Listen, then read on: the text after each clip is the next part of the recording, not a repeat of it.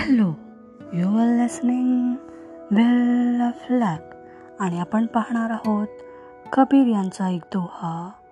आसमान का आसरा छोड़ प्यारे उलटी देख घट अपन जी. तुम आप में आप तहकीक करो तुम छोड़ो मन की कल्पना जी. आसमान का आसरा छोड़ प्यारे उल्टी देख घट अपन जी. तुम आप में आप तहकीक करो, तुम छोड़ो मन की कल्पना जी। कबीर जी कहते हैं कि दिल जम गया तो ठीक है और न जमा तो राम राम करके आगे चल दिए। योग प्रक्रिया को कबीर जी ने डट कर अनुभव किया, परंतु योग प्रक्रिया उनको जची नहीं। उन्हें परवाह न थी कि लोग उनकी असफलता पर क्या क्या टिप्पणी करेंगे? उन्होंने बिना लाग लपेट के, बिना झिझक और संकोच के ऐलान किया। आसमान अर्थात गगन चंद्र की परम ज्योति, जो वस्तु केवल शारीरिक व्यायाम और मानसिक क्षम दमादि से साध्य है, वह चरम सत्य नहीं हो सकती। केवल शारीरिक और मानसिक कवायद से जो ज्योति आपको दिखती है वह अपने ही चित्त की कल्पना मात्र है। वह भी बाह्य है। कबीर जी ने कहा है, और आगे चलो।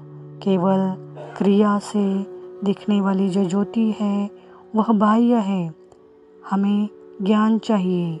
बिना ज्ञान के योग व्यर्थ है। इसका मतलब क्या हुआ? म्हणजे काय की तुम्ही योग करता।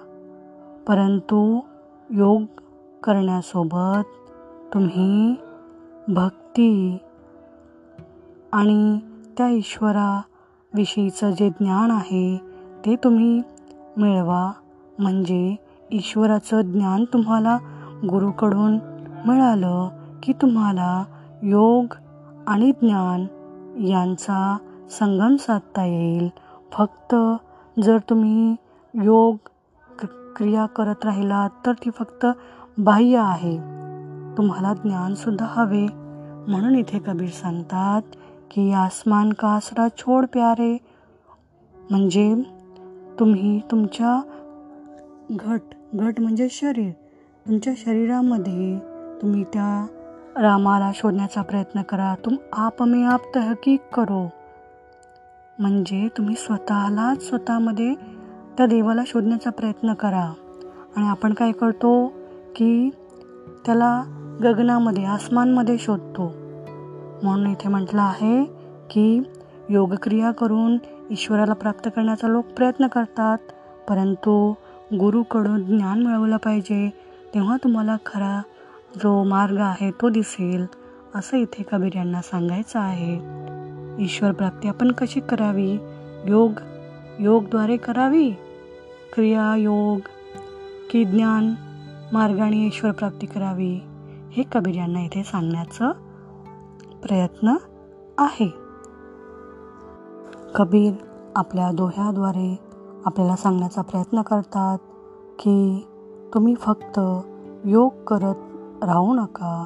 योग हा बाह्य आहे आणि तुम्हाला अंतर म्हणजे अंतर मनापासून ज्ञान मिळालं पाहिजे आणि ते फक्त गुरुकडून मिळू शकतं. म्हणून इथे कबीर सांगतात बिना ज्ञान के योग व्यर्थ है.